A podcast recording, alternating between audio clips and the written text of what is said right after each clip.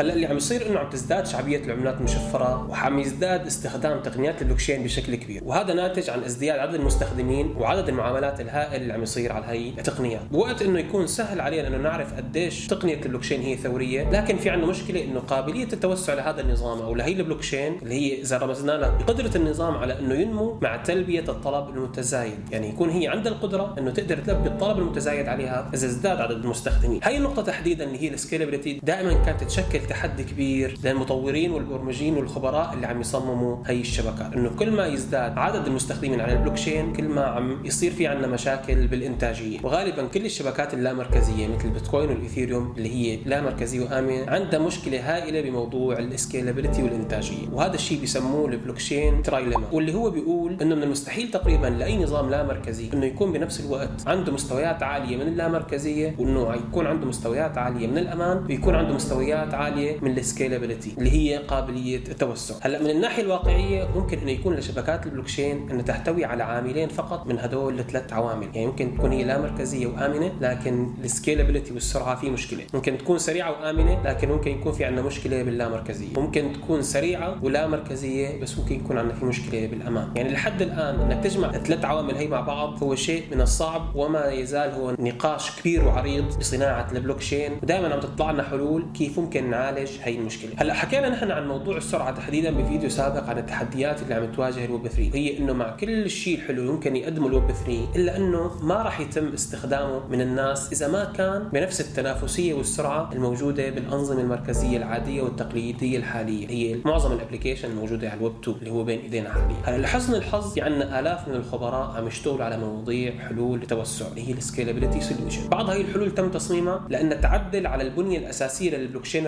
الرئيسية اللي هي رح نرمز لها الطبقه الأولى اللي هي ال layer 1 بينما بعض الحلول بيستهدف بروتوكولات الطبقة الثانية اللي هي ال layer 2 اللي هي بتشتغل فوق الطبقة الأولى. كأنك أنت عم تعمل شبكة فوق الشبكة. ومع وجود عدد كبير من البلوكشين والعملات المشفره أنت ممكن ما تعرف شو البلوكشين اللي عم تستخدمها هل هي من بلوكشين من ال layer 1 أو ال layer 2 لكن الموضوع بيستحق بصراحة إنك تفهم النظام اللي أنت عم تستثمر فيه أو عم تستخدمه. من خلال هذا الفيديو حنقدر نعرف شو الاختلافات بين بلوكشين من الطبقة الأولى وبلوكشين من الطبقة الثانية وشو هي حلول التوسع الموجودة اللي انطرحت على الساحة لحد الآن. وقبل ما نبلش لازم تنتبه اللي راح قولك إياها. راح خبرك كثير شغلات ونصائح اليوم. لكن ولا نصيحة منهم هي نصيحة مالية. لاني بفضل قدم المعرفة لتشق طريقك الخاص على إني أكون مستشارك المالي. إذا كانت هي الحلقة هي أول لقاء بيننا فأنا اسمي زهير. بعمل محتوى كريبتو عالي الجوده بليق فيك عز المشاهد هدفي إني أعطيك الأدوات واقطع طريق على المضللين والمخادعين إذا حاب تنضم لهالرحله الرحلة فيا أهلا وسهلا. كل اللي عليك إنك تشترك بالقناة وتفعل الجرس كمان حتلاقي جدول لوقت الفيديو. تقدر تستخدمه لترتب أفكارك. لكن تذكر منيح إنه مشاهدة الفيديو طول الوقت حتساعدك تتعرف على المحتوى بشكل أفضل. هلأ خلينا نقول بسم الله. هلأ إذا حكينا blockchain layer 1 مقابل blockchain ال layer 2 في عندنا نوعين من أنواع حلول التوسع. في عندنا حلول الطبقة الأولى وهي كل شيء على البلوكشين الأساسية اللي بيتم على البلوكشين الأم. وخلينا ناخذ مثال الايثيريوم وعندنا حلول الطبقة الثانية وهو كل شيء من بيانات أو حسابات بيتم خارج البلوكشين الأم. بيأشر مصطلح layer 1 للشيء الأساسي لهندسة البلوكشين أو الهيكل الرئيسي لشبكة البلوكشين. تعتبر البيتكوين والإيثيريوم والبي إن بي والكاردانو والبولكادوت هي أمثلة على بلوكشين من الطبقة الأولى. أما الطبقة الثانية هي بتأشر للشبكات المبنية فوق البلوكشين الأصلية. مشان هيك إذا كانت بيتكوين مثلا عبارة عن بلوكشين من الطبقة الأولى فشبكة اللايتنج هي اللي بتشتغل فوق الطبقة الأولى. هي مثال على بلوكشين الطبقة الثانية. وبما إنه كثير هلأ استخدمنا كلمة بلوكشين فأنت ممكن أصلا عم تسأل حالك شو يعني بلوكشين مشان هيك أنا عامل فيديو اسمه ما هي تقنية البلوكشين حطيت فيه أمثلة سهلة حتى توصل فكرة البلوكشين كيف بتشتغل. وممكن نصنف التحسينات اللي سووها المبرمجين والخبراء حتى يعملوا حلول التوسع هي ال scalability لحلول الطبقة الأولى وحلول الطبقة الثانية. يعني حل الطبقة الأولى هو بيغير قواعد وآليات البلوكشين الأصلية بشكل مباشر. أما حلول الطبقة الثانية فهي شبكة ثانية خارجية تشتغل بشكل متوازي حتى تسهل معاملات برا السلسلة الرئيسية أو البلوكشين الرئيسية. هلا بيجي سؤال ليش أصلا حلول التوسع وقابلية التطوير هي ال scalability هو أصلا شيء مهم؟ أصلا شو المشكلة اللي كانت موجودة حتى بدنا نحلها؟ وهلا أنا بدي أعطي هذا المثال اللي ممكن يشرح بالضبط شو الفرق بين حلول الطبقة الأولى وحلول الطبقة الثانية. تخيل في عندنا طريق سريع جديد عم يتم بناؤه بين مدينة رئيسية والضواحي تبع هي المدينة. وهي المدينة دائما عم تنمو وعم يزداد عدد السكان فيها. مع ازدياد حجم حركة المرور اللي عم تمر عبر الطريق السريع عم يصير في عندنا ازدحام بشكل متكرر خلال ساعات الذروة داخل هي المدينة. ممكن إنه يزداد متوسط الوقت لتنتقل بين منطقة والثانيه بشكل كبير. وهذا مو شيء غريب إذا لقينا إنه البنية التحتية للطرق إنه لها سعة محدودة والطلب عم يزيد عليها باستمرار. يعني الطريق نفسه لكن عم يزيد عدد السكان. هلأ شو اللي بيخلي السلطات بهي المدينة تساعد انه الطريق هذا يستوعب مسافرين أكثر عبر هذا الطريق وإنه تنقلهم بشكل أسرع. أحد الحلول إنك تقول أنا بدي أحسن الطريق السريع هذا نفسه بين يضيف ممرات إضافية لكل جانب من جوانب الطريق. يعني أنت عم تضيف مسرب على الطريق الأساسي. ومع هيك هذا الشيء مو عملي بشكل دائم لأنه هذا ممكن يكون مكلف وممكن يسبب مشاكل للناس اللي عم يستخدموا الطريق هلأ بشكل حالي. يعني مثلا أنت بدك تعمل حفريات وتضيف طريق مسرب إضافي لكن أنت حتعطل المسرب الأساسي لبين ما يتم هذا التعديل على الطريق الرئيسي. هلأ شو البديل لهذا الكلام؟ هو إنك تبدع وتلاقي حلول ثانية مو مرتبطة إنك تعمل تغيير على البنية التحتية لهذا الطريق السريع. مثلا ممكن تقول أنا بدي أبني طرق خدمة إضافية أو حتى إني أنا بدي أعمل مثلا خطوط للسكة الحديدية على طول الطريق السريع أو ممكن أنا بدي أضيف جسور أو أنفاق بشكل معين بدون ما أثر على الطريق السريع نفسه. وإنما كل شيء عم يتم حوالين الطريق السريع. هلأ بعالم تقنية البلوكشين حيكون الطريق السريع الأساسي هو الطبقة الأولى اللي هو الشبكة الرئيسية أو البلوكشين الرئيسية. بينما حتكون الطرق الخدمة الثانية هي عبارة عن حلول طبقه ثانية واللي هي شبكة ثانوية حتى تحسن السعة الإجمالية للشبكة الأولى. واحد الأمثلة على أنظمة حلول الطبقة الثانية هي شبكة البوليجون هي حل توسع من الطبقة الثانية لشبكة الإيثيريوم. بتعمل بوليجون إنه هي بتلتزم انه دائما تعمل checkpoint أو نقطة تفتيش على الشبكة الرئيسية للإيثيريوم. يعني هي شبكة ثانية لكن كل فترة بتعمل شيء اسمه تحديث الحالة على شبكة الإيثيريوم. عشان هيك هي مرتبطة بالشبكة الأم تبعها لكن هي بتشتغل بشكل مستقل عنه تعتبر القدرة على الإنتاجية اللي هي زيادة عدد المعاملات على الشبكة هو عنصر حيوي بالبلوكشين نفسه. هو مقياس للسرعة والكفاءة. بوضح عدد المعاملات اللي أنت بتقدر تسويها وتسجلها ضمن إطار زمني محدد. يعني بمثالنا يعتبر كفاءة الطريق إنه مقياس قديش السيارات بتقدر تمشي عليه بسرعة عالية وكفاءة وعدد السيارات اللي عم تمشي ضمن وقت معين. فكل ما زاد عدد المستخدمين وزادت عدد المعاملات المتزامنة ممكن إنه يكون استخدام البلوكشين هذا يصير بطيء ومكلف اذا عم نحكي عن الطبقة الأولى وهذا بينطبق بشكل خاص على بلوكشين من الطبقة الأولى اللي بتستخدم آليات مثل آليات إثبات العمل بدل آليات إثبات الحصة اللي حكينا عنها اللي هي ال proof of work وال proof of stake مشكلات الطبقة الأولى الحاليه مثل البيتكوين والايثيريوم هي تعتبر أمثلة جيدة ممتازة لشبكات الطبقة الأولى اللي عندها مشكلة بأمور التوسع. هدول الشبكتين مع بعض بيأمنوا الشبكة وعندهم قدرة هائلة بآليات الإجماع عليها بان لا مركزية بشكل هائل. وهذا بيعني إنه بيتم التحقق من جميع المعاملات من خلال عقد متعددة قبل ما إنه يتحققوا من صحتها وتنكتب على بلوكشين وحتى نفهم أكثر عن آليات الإجماع حكينا فيديوهين وضحنا آلية ال proof of work وآلية ال proof of stake وشرحنا عن آليات الإجماع وكيف يتم اتخاذ القرارات على هدول البلوكشين ومع هيك مجرد إنه ما يكون عندك شبكة ضخمة مثل الايثيريوم والبيتكوين حيصير الطلب عليها متزايد بشكل كبير. وممكن هذا الطلب الزائد يوصل عنا لأزدحام بالشبكه بالتالي المستخدمين حيلاقوا أوقات إنه حتكون معاملاتهم أبطأ ورسومها أعلى. مشان هيك حلول التوسع هي أولوية هائلة بالنسبة لشبكة الايثيريوم مثلا عمال المناجم ازدادت نسبة أرباحهم بمقدار 50%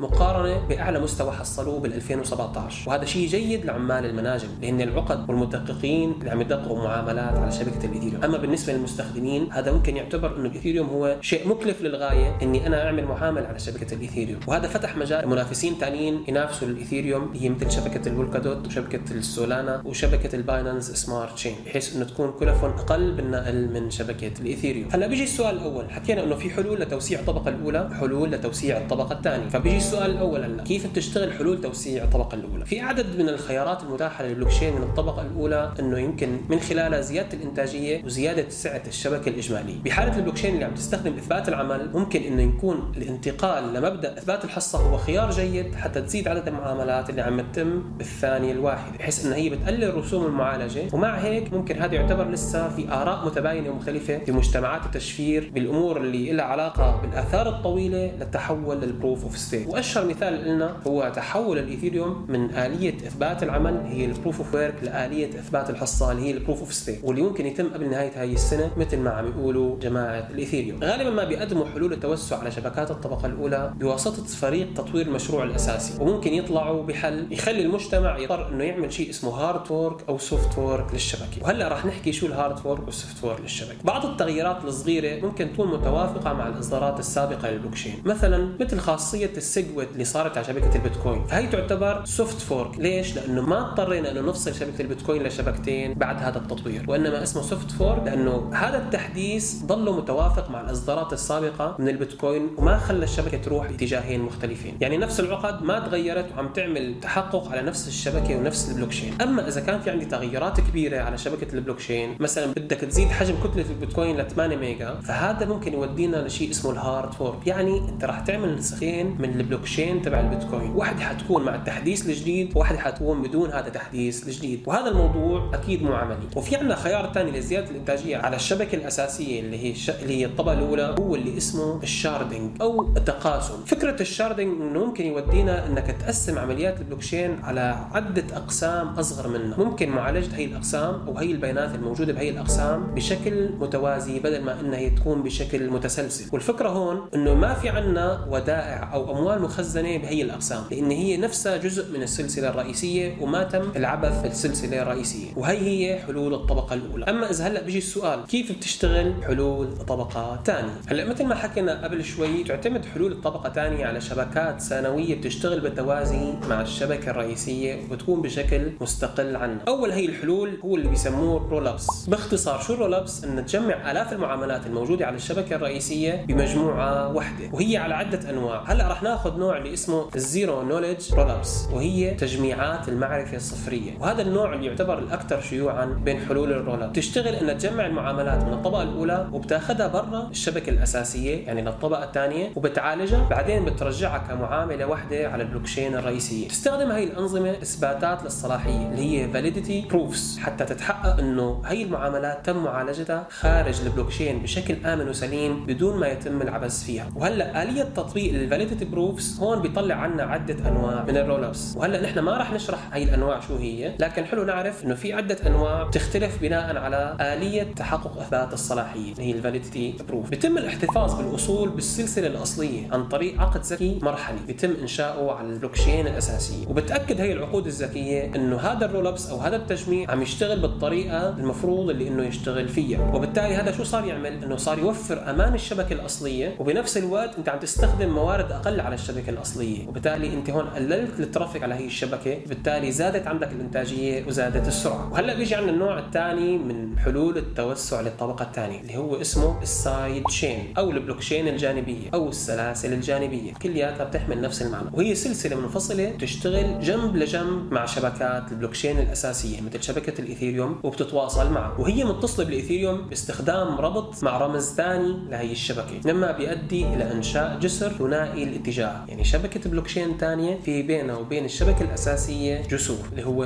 ال bridges إنه ال smart contract اللي عم يعمل bridging اللي عم يعمل جسر على السلسلة الرئيسية للسلسلة الثانية مو شغلته إنه يتحقق من صلاحية شبكة السلسلة الجانبية اللي هي ال side chain مشان هيك أنت هون لازم يكون عندك ثقة بالسلسلة هي الجانبية اللي هي ال side chain بأنها عم تشتغل بشكل صحيح. انه هي عندها القدرة إنه تتحكم بالأصول الموجودة على البلوكشين الأساسية. بيجي عندنا النوع الثالث اللي هو ال state channels وهي بتسمح للمستخدمين إنه يجروا معاملات خارج السلسلة الأصلية مع إنه يرسلوا معاملتين فقط للشبكة الأصلية. معاملة وقت ما إنه يفتحوا هي ال channel ومعاملة وقت ما يسكروا هي ال channel. وهذا الشيء بيتم من خلال عقد ذكي متفق عليه بشكل مسبق أو من خلال توقيع متعدد بحيث إنه الطرفين بيسووا المعاملة أو مجموعة من المعاملات خارج السلسلة الأساسية بدون ما يعطوا بيانات عن هي المعاملات للسلسلة الأساسية بشكل مباشر. إنما بمجرد اكتمال كل المعاملات بالمجموعة بيتم نشر الحالة النهائية من خلال هي القناة للبلوكشين الأساسية حتى تتحقق من صحتها. هي الآلية سمحت بتحسين سرعة المعاملات وزيادة السعة الإجمالية للشبكة. وأمثلة على هي الحلول تعتبر حلول بيتكوين Lightning Network واثيريوم Raiden هي تعتبر حلول state channels. وعندنا بيجي هلأ النوع الرابع من حلول التوسع للطبقة ثانية هي ال nested blockchains أو ال blockchains المتداخلة. هذا الحل بيعتمد على مجموعة من السلاسل الثانوية اللي بتشتغل فوق البلوكشين الرئيسي. تشتغل ال nested blockchain بناء على القواعد اللي بتحددها البلوكشين الأم وما بتشارك البلوكشين الأم بأي تنفيذ لهي المعاملات وإنما بيقتصر دورها على إنها تسوي المنازعات في حال كان في حاجة لهذا الموضوع. وبيتم تفويض العمل بشكل يومي لل blockchains الفرعية هي اللي بترجع المعاملات اللي تم معالجتها للبلوكشين الأم بعد ما تسويها كاملة خارج السلسلة ويعتبر مشروع البلازما اللي هو ال OMG هو مثال على حلول ال nested blockchain من الطبقه الثانية. وبيجي عندنا كمان حل